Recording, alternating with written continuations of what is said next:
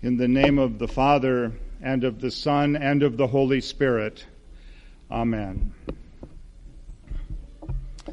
All week long, I couldn't help but thinking more and more about the gospel lesson for Christmas Day, which so many of us don't hear because we're doing other things on Christmas Day. And that's from the Gospel of John. And it starts out, you know how John starts out? In the beginning, God created. The Word was with God. The Word was God. The Word became flesh and dwelt among us, full of grace and truth. John doesn't picture things the way the other Gospels do, but talks about the Word of God. So it brings to mind a joke that I remember as a kid. Um, a little boy is told by his mother, Go wash your hands. So, of course, what does he respond, right? They're not dirty. And what does mother say? There are germs on those hands that you can't see, so go wash them anyway. And so as he goes to the bathroom, not happy, he's muttering along the way, germs and God, germs and God. That's all I ever hear around here and I can't see either one of them.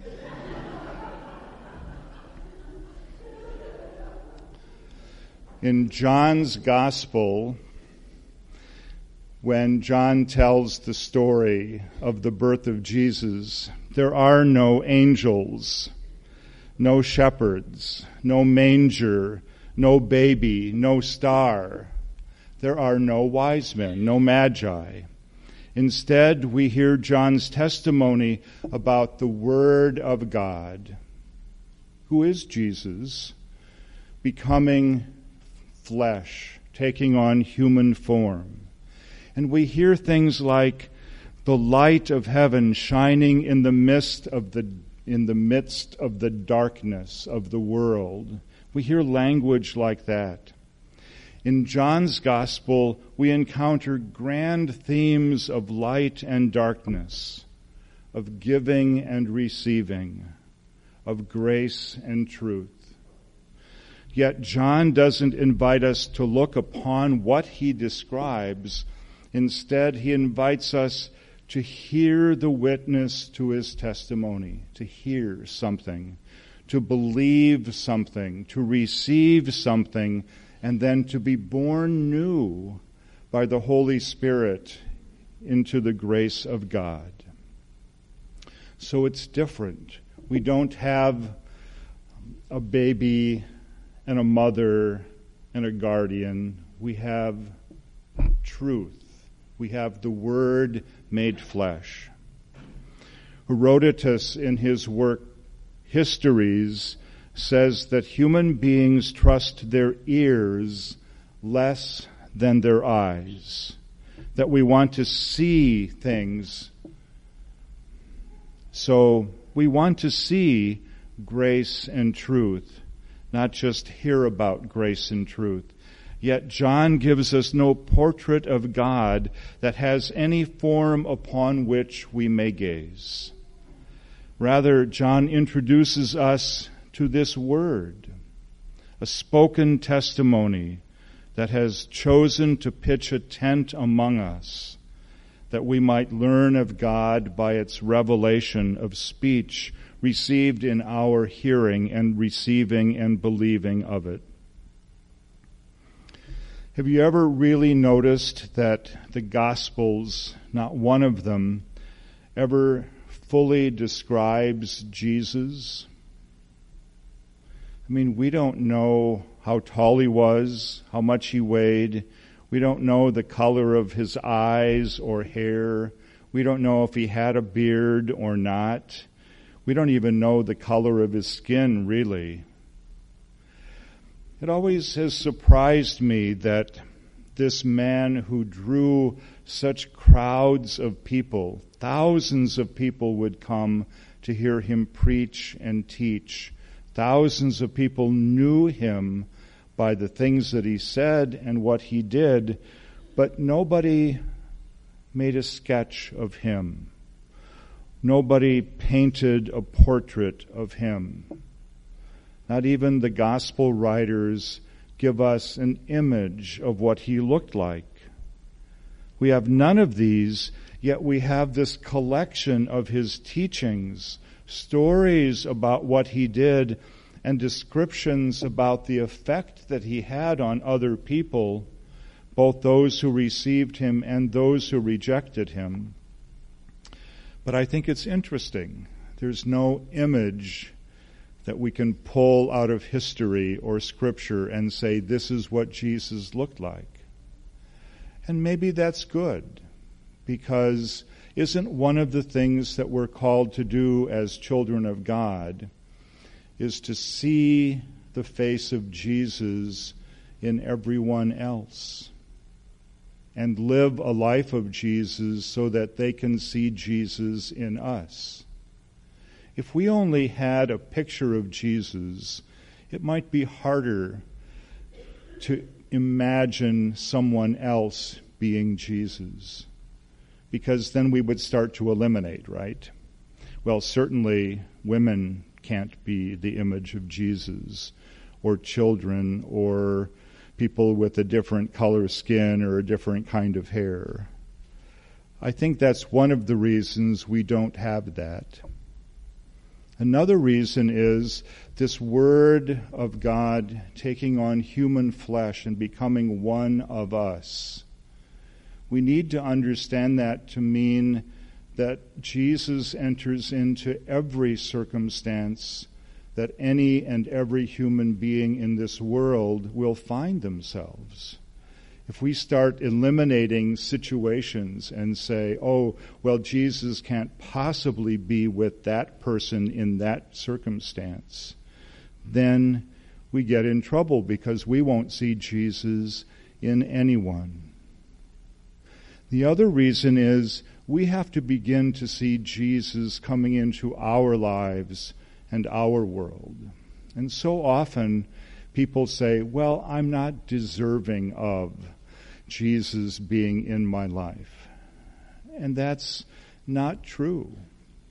The Word became flesh, dwelt among us, full of grace and truth, so that as we accept and receive Jesus into our lives, we may know that God is one with us the Gospels sketch Jesus for us only in portraits without form, portraits of life lived in a service to God through service to others. It's interesting for all the things that we do in this special place. We've never heard of Jesus going to the temple and making an offering. We've never heard of Jesus standing at the altar and presiding at worship although we know he preached in the temple. We've never seen Jesus do anything other than serving others in acts of compassion, joined with his words of teaching. In truth, we never see Jesus at all. Instead, we hear of him through the testimonies of others who, in words and images, paint portraits without form. There's an old Yiddish proverb that says silence is also speech. What gospel writers don't say might be as powerful as what they do say.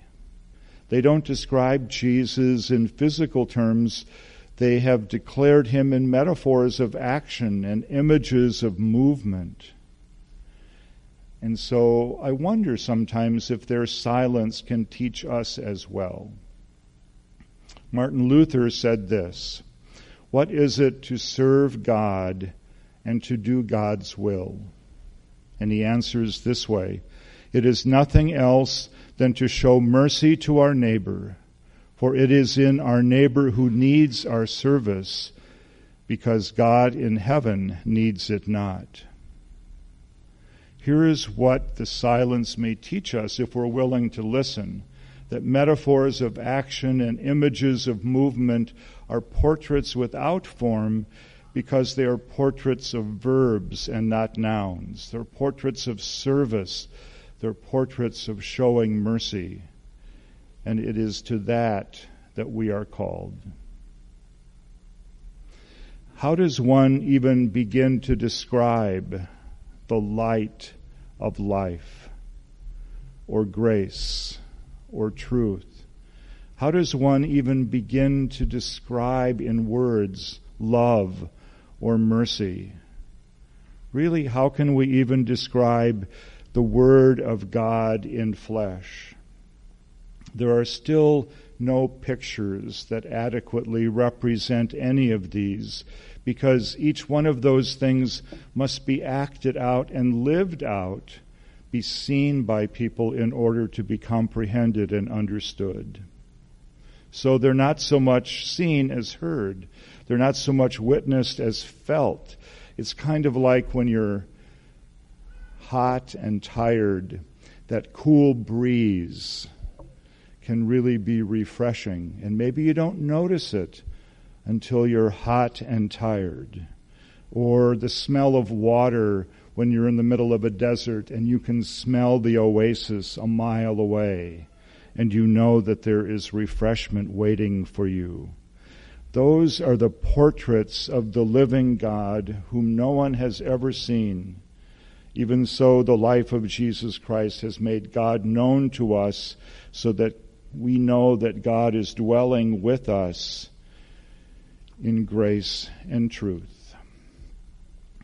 So maybe a big part of this message is that we need to just stop every now and then and appreciate the little ways that we know that God is a part of our life, or that we learn to listen a little more reminds me of an episode. I used to watch the show Dharma and Greg. Do you remember that one?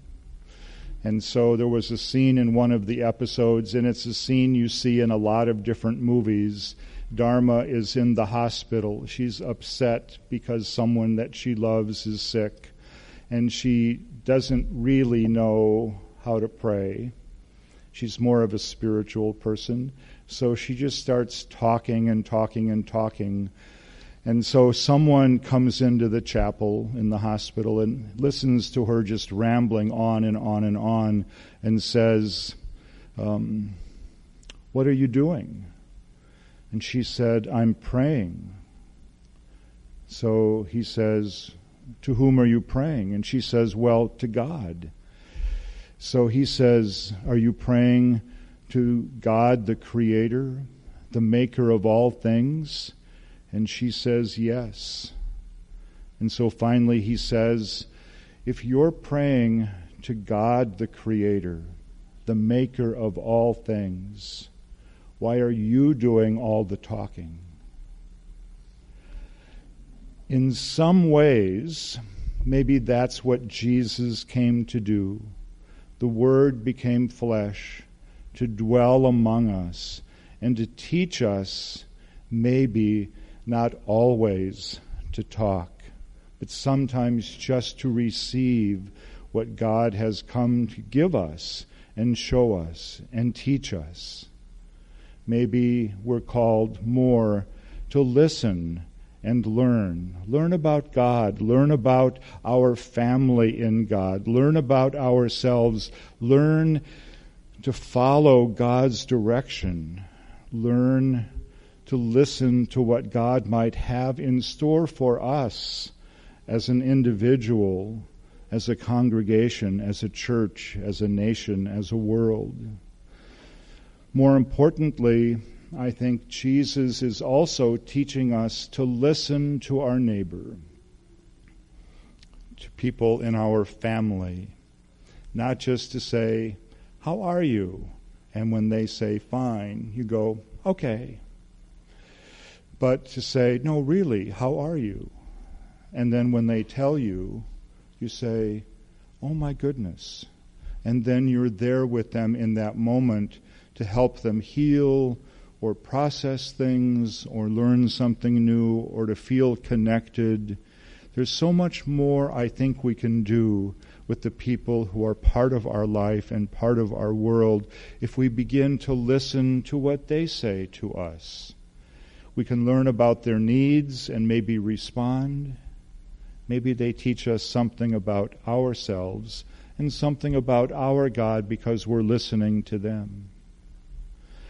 On this second Sunday of Christmas, when we celebrate the Epiphany of Jesus, let us remember that the gift of Jesus Christ to us might be the gift of mercy for us. And in receiving mercy, we're taught to show mercy and to share mercy. We share mercy and show mercy beyond learning. Let's act out mercy in everything that we do and everything that we say, so that our lives can become more like the Word who became flesh to dwell among us, full of grace and truth. Amen.